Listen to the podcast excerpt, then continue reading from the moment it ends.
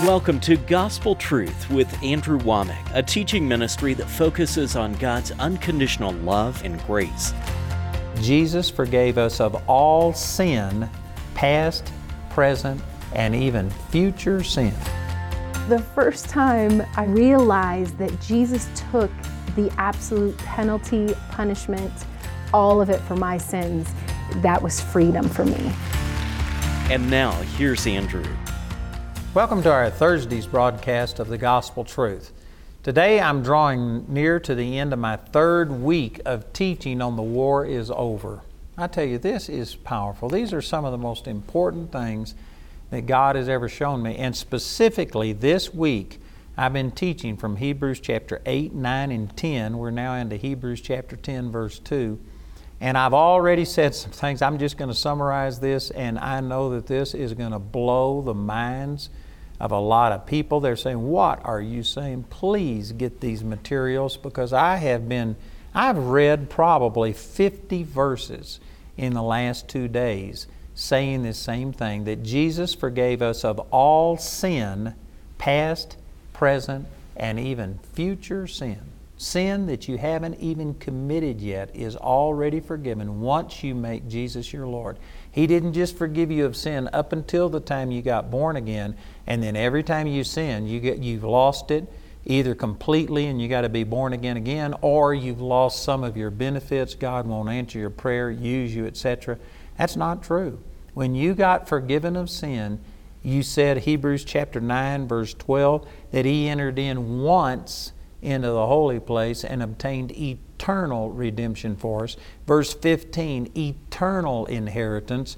Four or five times in the ninth chapter, He just entered in once. He offered one sacrifice for sins forever. And in chapter ten, this is what I ended with yesterday.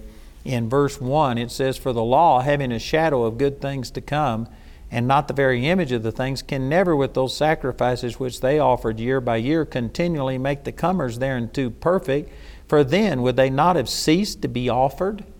That's a question. And yes, if if there was a sacrifice that could have really worked, it wasn't just symbolic, but it was a real deal, then it would have forgiven sin, past, present, and future. It would have, you would have quit offering sins. It goes on to say, because the worshipers once purged, once purged, once again, the Old Testament, it was just for a short time, and there were many purgings and many washings and sacrifices over and over. But in the New Testament, once purged, you should have had no more conscience of sin. We should not be sin conscious. Now, there is a difference between the word conscience and conscious. Conscious means that you're aware of. And you know what? You still need to be aware of when you sin and do something wrong so that you won't do it again, and that if you did something, you'll stop it. You aren't supposed to be oblivious to sin, but you aren't supposed to have a sin conscience, a, a conscience that is condemning you and making you feel unworthy and defiled before God. And sad to say, I bet you that there's not one out of a thousand Christians that has a clear conscience that doesn't condemn them. Matter of fact, uh, man, I taught on this a few months back, but over in Hebrews chapter eleven, verse five, it talks about Enoch. And one of the reasons that Enoch was just translated and he never died, it says because he said, he had this testimony that I please God. He had a conscience that was free from guilt and shame. Now, he was not sinless. The Bible says all have sinned and come short of the glory of God, Romans three twenty-three. So Enoch had sinned, the same as anybody had sinned, and yet he had cleansed his conscience. And he was an Old Testament man that was living under the types and shadows. He didn't have the reality of Jesus, and yet he reached a place of no more sin conscience more than most New Testament believers do. That's quite an indictment against us. It says here that if the sacrifice could have worked, then they would quit offering sacrifices. Every time you go to the Lord, no, God, I've sinned, and I know that now, how could you use me? God, I've lost my salvation. I'm backslid. I got to be born again again. Anytime you do that, You are saying that the atonement of Jesus Christ did not wor- work once for all time. It only worked temporary. You are diminishing and decreasing the effectiveness of Jesus' sacrifice. Jesus' sacrifice was so powerful, it dealt with all of your sin, past, present, and even sins that you haven't committed yet. God has placed them all upon Jesus. They are all forgiven. You do not have to live with a sin conscience that is defiled and is condemning you and making you feel unworthy. That's nearly too good to be true news. Again, I wished I just had the ability to, you know, have you for two, three, four hours or two or three days to where I could just make these points and connect all of the dots. These little thirty-minute programs, it's hard to say these things concise enough to answer all the questions that I know that are arising. But let me just continue to read. Matter of fact, I'm going to jump down to verse ten. Hebrews chapter ten, verse ten. It says, by the which will we are sanctified through the offering of the body of Jesus Christ once for all. If you were with me on yesterday's program, I talked about that a testament is a will, and it says over here in the ninth chapter that a will only goes into effect after the person dies. And this is talking about that Jesus put a will or a testament, a New Testament, what we call the New Testament, into effect when He died. He purchased it by His blood, and then He did something that's unique. You know, there's nearly everybody who dies has a will, or many people who die have a will, and when they die, that will goes into effect. But Jesus did something unique. He not only died and put His will into effect, but then He rose from the dead so that He could enforce and probate His own will and make sure that His wishes and desires are carried out. Man, this is awesome.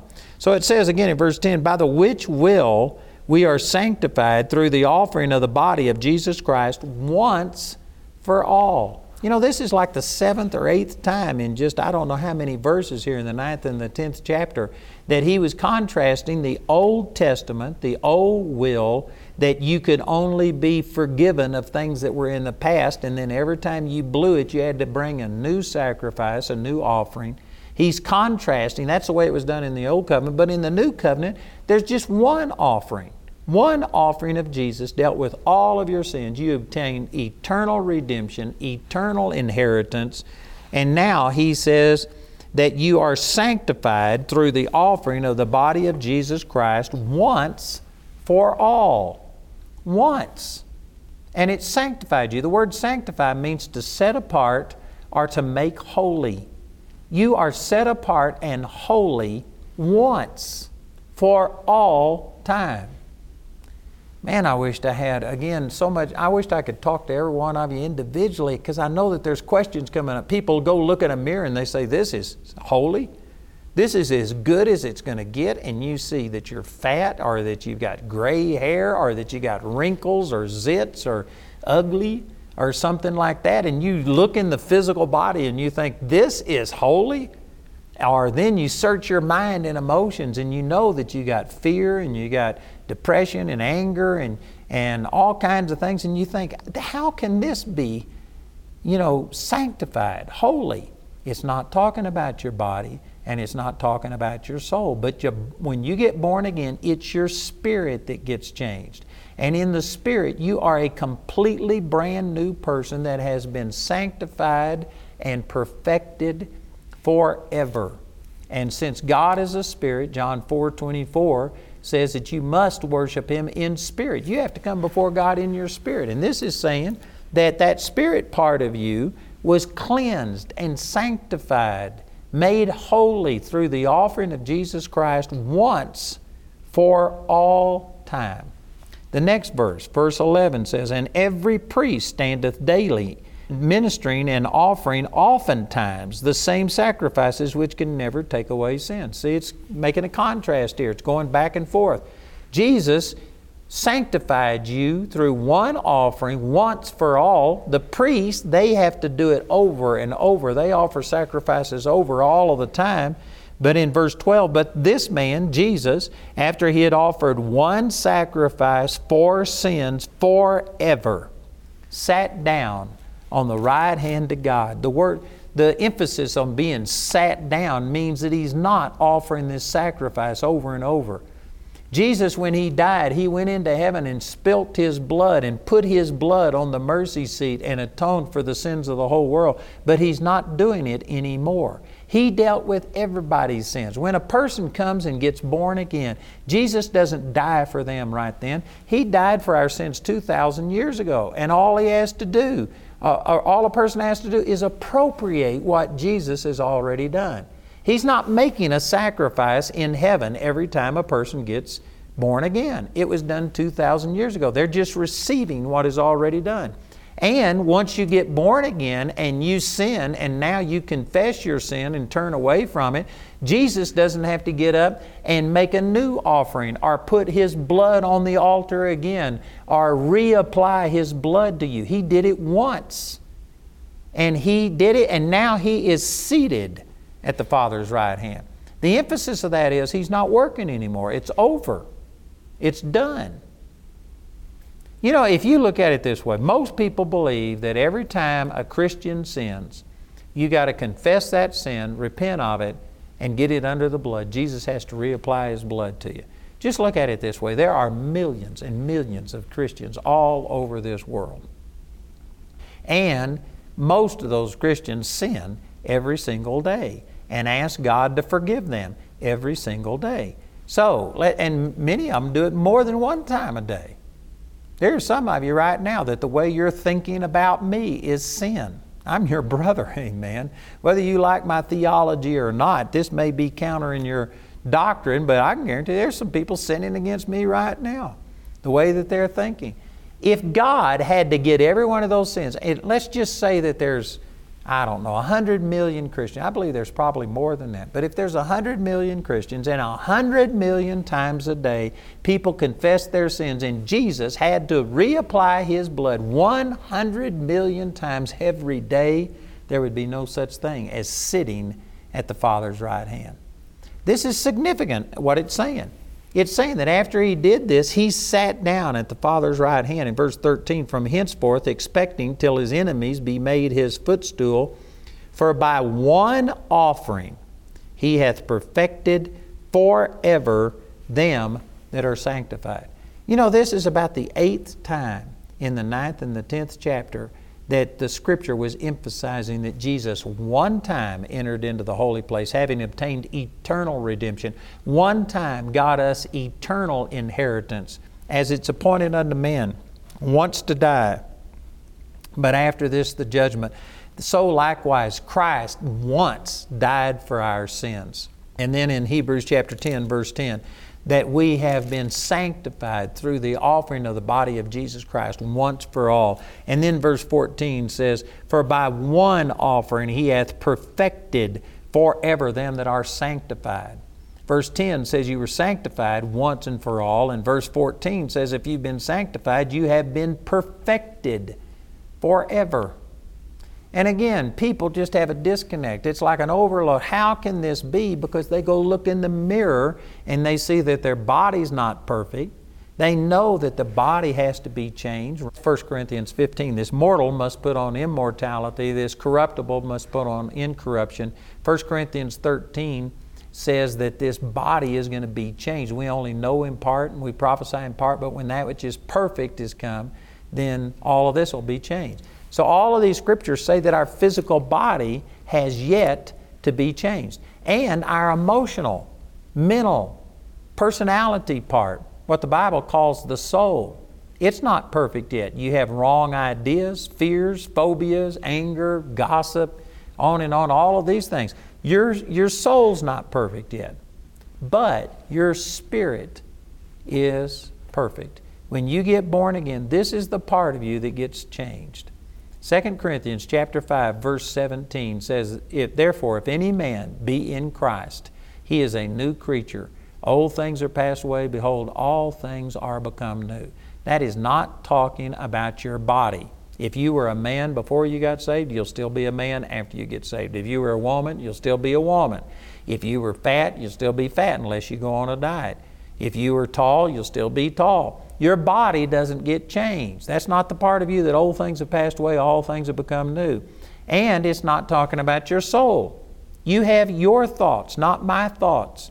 You, if you, you know, we have people that see this program all over the world. And there are people in Uganda and Kenya. I was just there. And you have your memories. You have your society. You, there are people that have other languages. You know, I speak across eleven time zones in Russia. This program is translated into that language. And I'm speaking in Russian. The people that are hearing me right now, they're hearing me in Russian. Your mind thinks in Russian, not in English, unless you've been taught that, or you could retrain yourself. But when you get born again, your soul doesn't just instantly change and old things become new. But there's a third part of you, that's your spirit, and the spirit is the part of you that was completely changed, where old things passed away, all things became new, and in your spirit, that's the part of you that has been sanctified and perfected forever.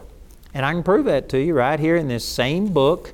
Again, I've mentioned this, uh, this will be the third time in three days I've mentioned this, that the same person wrote the book of Hebrews, and chapter twelve is not a new writer and it's not a new thought. It's the exact same thing. We put the chapter and verse divisions in here so that we can reference it, and there's nothing wrong with that. But this isn't a new thought. It's, it's in context. And look at what he says right here in Hebrews chapter twelve. Verse twenty-two, but you are come unto Mount Zion, and unto the city of the living God, the heavenly Jerusalem, and to an innumerable company of angels, and to the general assembly and church of the firstborn which are written in heaven, and to God the judge of all, and to the spirits of just men made perfect.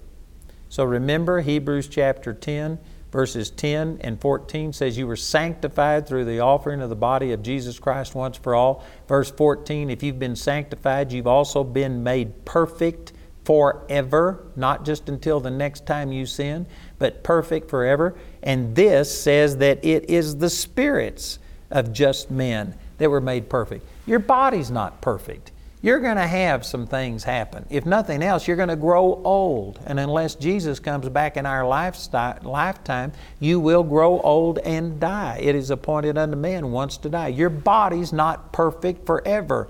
Your soul isn't perfect. You may be in a place right now where everything is good and you are worshiping God and things are going good, but I can guarantee you there will come some time that you will have discouragement, fear, some of those things. That's not perfect. Your soul isn't perfect, but your spirit is as perfect right now as it will ever be in eternity. When you got born again, old things passed away, all things became new, and your spirit is perfect. Perfect. Not perfect in the sense that it's complete. No, it is perfect. It's as holy and pure as Jesus. First John chapter four, verse seventeen says, herein is our love made perfect, that we may have boldness in the day of judgment, because as He is, speaking about Jesus, as He is right this moment, so are we in this world. It didn't say, so are we going to be in the next world. That's talking about your body and soul. Your body and soul will be changed. But in your spirit, when you get born again, your spirit is as perfect, as pure, as holy, as righteous, as anointed, everything as Jesus is. You are identical. As He is, so are you in your spirit. First Corinthians chapter six, verse seventeen says, he that is joined unto the Lord is one spirit. And the word for one there is the Greek word heis, H E I S, and it means a singular one, to the exclusion of another.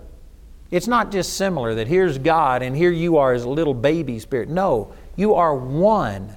You are identical. You're on the same plane. Your born-again spirit is as righteous, as holy, and pure as Jesus is. It's got as much faith as Jesus has. It's got the same anointing that Jesus has. Your spirit is as perfect right now as it will ever be in all eternity. And when you got born again is when this took place. It says in Ephesians chapter four, verse twenty-four, it says, put on the new man, which after God is created in righteousness and true holiness. You aren't growing into righteousness and holiness. Now, you may be doing that in your body and in your actions and in your soul, but your spirit was created righteous and truly holy at the moment you got born again.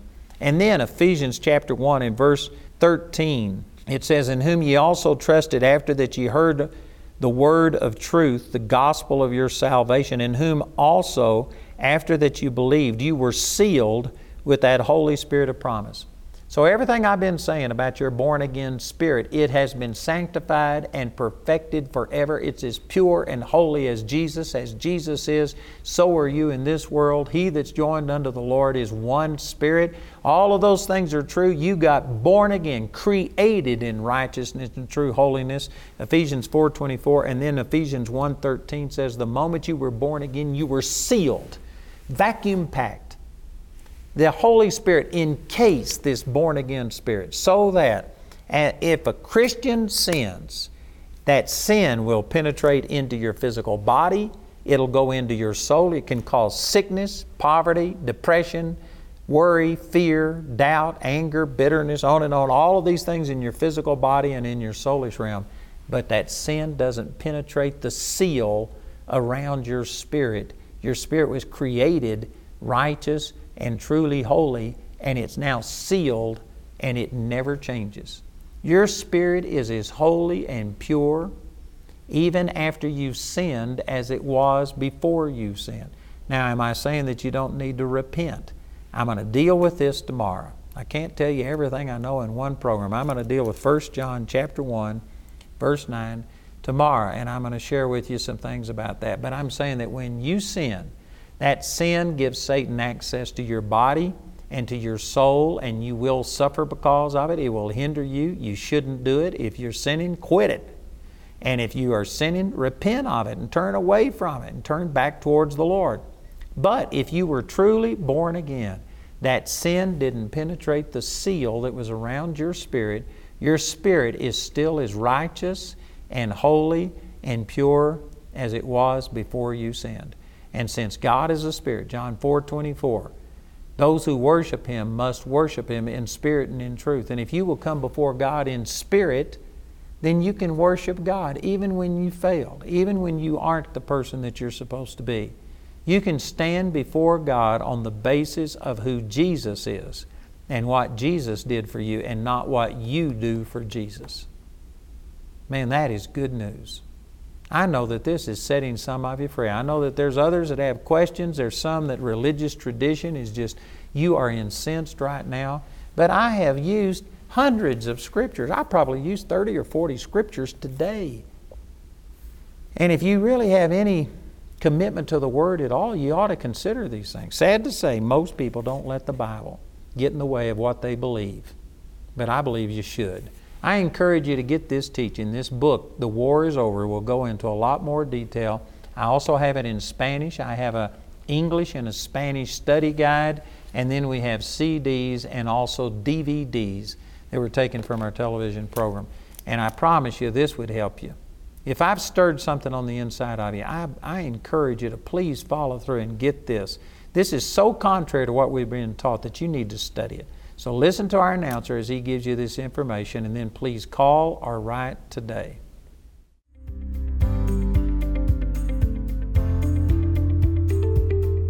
Okay, this is our new construction update. We are now totally occupying the barn and the auditorium. Now we are standing on our parking garage. This is a five-story structure. We're on the top floor. The top floor is not covered, but we've got four stories of covered parking. And then on top of all of the panels, they are pouring concrete like this. This is the finished floor here that we will have for the parking garage. We have four stairwells, one on each corner of this building. We still have concrete to pour, like on this right here, this ramp, you can see that it's just got the steel mesh that's in there that will be inside of the concrete. So we still have some of this to do on each level. Down below, we've got sections of this parking garage that have plastic up to retain the heat, and we have these big heaters going to heat the thing, and it's a lot warmer down there than it is here. And uh, that allows us to keep pouring concrete. We are backfilling around the uh, parking garage now, and over here on the west side, we will have an entrance on the third level. On the north side, we'll have an entrance on the second level, And on the west side, we'll have an entrance on the first level. So we'll have three different entry levels. Things are coming along. We're just about two months away from being using this parking garage, and I'm believing God that it'll be paid off quickly. So thank you for your partnership. Thank you for everything you're doing, and we'll give you another update in about a month.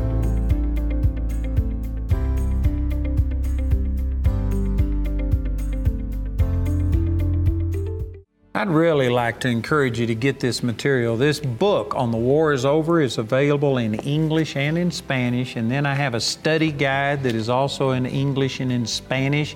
This is primarily for discipleship. It's a tremendous tool that has a C D ROM inside where you can print out the questions and disciple others.